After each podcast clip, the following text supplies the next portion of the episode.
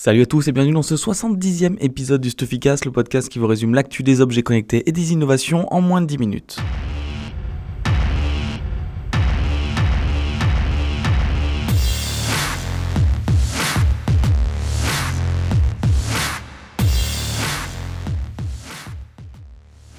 Alors vous le savez, chez Stuffy, la livraison par drone autonome est un sujet qu'on suit euh, assidûment.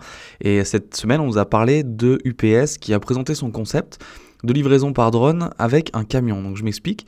Euh, les camions de transport UPS classiques euh, embarqueraient un drone. Il y a une vidéo sur le site si vous pouvez la voir. Et l'idée c'est que quand le chauffeur s'arrête pour aller faire une livraison, bah, le drone va récupérer un colis, le livrer, puis revenir sur le camion et le concept est assez intéressant. Le drone a 30 minutes d'autonomie, mais il va certainement pouvoir se recharger sur le camion. Il est capable de porter des colis de 4,5 kg. Ce que je vous invite à faire, c'est venez sur le site. On a mis euh, deux vidéos, donc une normale et une à 360, euh, pour voir euh, ce système qui a été créé par UPS et qui peut-être va arriver rapidement sur le marché. Une petite brève, je vous avais parlé quand elles étaient sorties aux US des Snapchat Spectacles, qui étaient disponibles que, dans des petites bornes euh, de vente euh, éphémères. Et en fait, Snapchat vient de mettre en ligne sur le site spectacles.com les lunettes donc à 129 dollars. On peut les acheter si on est américain, on peut aussi les acheter si on est français. On vous a mis une petite méthode sur le site. Il faut passer par un service aux US qui vous crée une adresse et qui vous renvoie les lunettes. Ça coûte au final un peu plus cher que les lunettes, mais si vous êtes vraiment pressé, c'est une méthode facile de l'avoir. C'est comme ça, par exemple, que j'ai pu commander le Google Home, dont j'ai fait une vidéo cette semaine. Si vous voulez aussi aller la voir, c'est sur notre chaîne YouTube. On a eu aussi deux grosses news majeures sur les marchés de la réalité virtuelle et augmentée.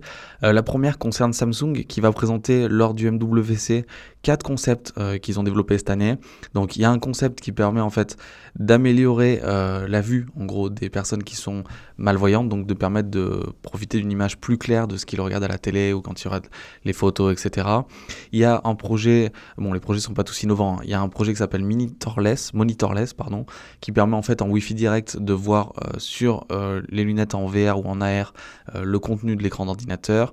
Il y a une application qui permet de voir à quoi va ressembler sa maison euh, avec des nouveaux meubles à l'intérieur. Et la, la dernière qui s'appelle Track VR, qui permet en fait de faire des voyages sans bouger de, chez soi. C'est un petit peu le même concept qu'il y a sur Google Earth quand on est en mode Street View. L'autre news de, ce marché-là, c'est sur la réalité mixte. Alors, on en parle un peu moins. La réalité mixte, c'est quoi? C'est ben, une personne qui utilise de la réalité augmentée ou virtuelle. Euh, elle voit un environnement et nous, de l'extérieur, on peut pas le voir. Et en fait, la réalité mixte, c'est placer cette personne euh, sur un écran vert, filmer et en fait nous permettre à nous, les spectateurs, de voir ce qu'elle voit dans son casque. Et Google a présenté un projet qui est mené par les équipes de Daydream et ceux de la Research Team, l'équipe de recherche chez Google. Et en fait, c'est assez intéressant. Euh, ça permet en fait de voir euh, sur cette réalité mixte le visage euh, du porteur. Alors, on peut pas le voir en direct parce que bien sûr, il porte le casque, mais l'idée c'est avant de commencer la session, il va se faire scanner en 3D par un scanner. On en a vu pas mal au CES, euh, notamment chez Intel. Une fois que le visage est mappé en 3D, en fait, il y a un logiciel qui va analyser les différentes émotions possibles et euh, un deuxième logiciel qui va, grâce à un système de suivi des mouvements des yeux qui sont implantés dans le casque HTC Vive, tout simplement euh, de reproduire les émotions du, porteur en temps réel. Et donc vous, quand vous verrez la vidéo de réalité mixte, eh ben vous aurez euh, un visage sous le casque de la personne qui porte. C'est compliqué à expliquer en podcast. Pareil, c'est sur le site. Vous tapez sur Google euh, Réalité Mix Google Stuffy. C'est le dernier article qu'on a fait. Et euh, vous verrez, c'est assez impressionnant. Euh, la techno est maline. Google a dit qu'ils n'avaient pas le commercialisé pour l'instant, mais qui s'empêcherait pas de le proposer à des fabricants et qui continuait d'explorer ces possibilités. Bon, je me suis un peu croûté. En fait, il y a trois news sur la réalité virtuelle augmentée.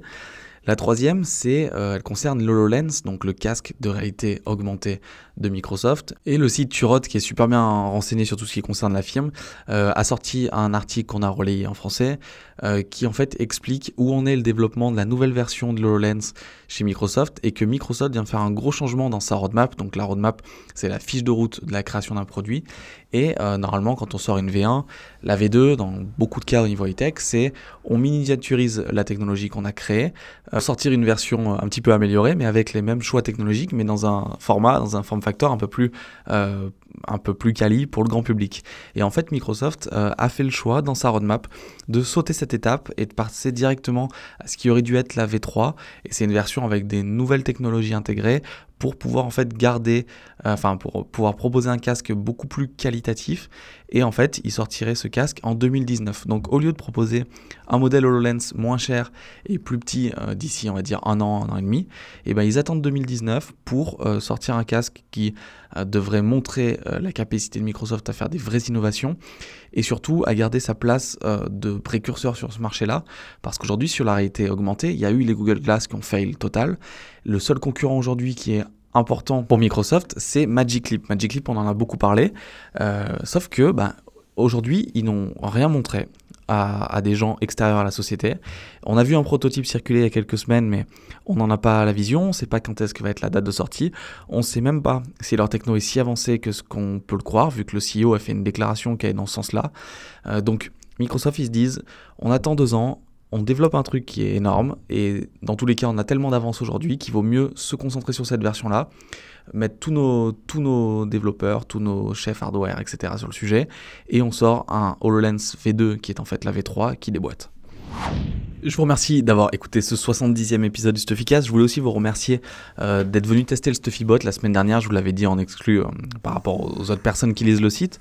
On a eu des bons retours, on a eu des choses à améliorer. Donc n'hésitez pas à venir lui reparler, à vous abonner aux news euh, et aussi à venir voir notre chaîne YouTube. On a sorti, comme je vous l'ai dit tout à l'heure, une vidéo qui présente 15 fonctionnalités du Google Home. Et la semaine prochaine, on va sortir un test complet de ce produit qui est assez intéressant et on va voir ce qu'il donne vraiment euh, en comparaison versus avec l'Amazon Echo. Moi je donne rendez-vous dans le Stuffycast la semaine prochaine pour le 71e épisode. À la semaine prochaine.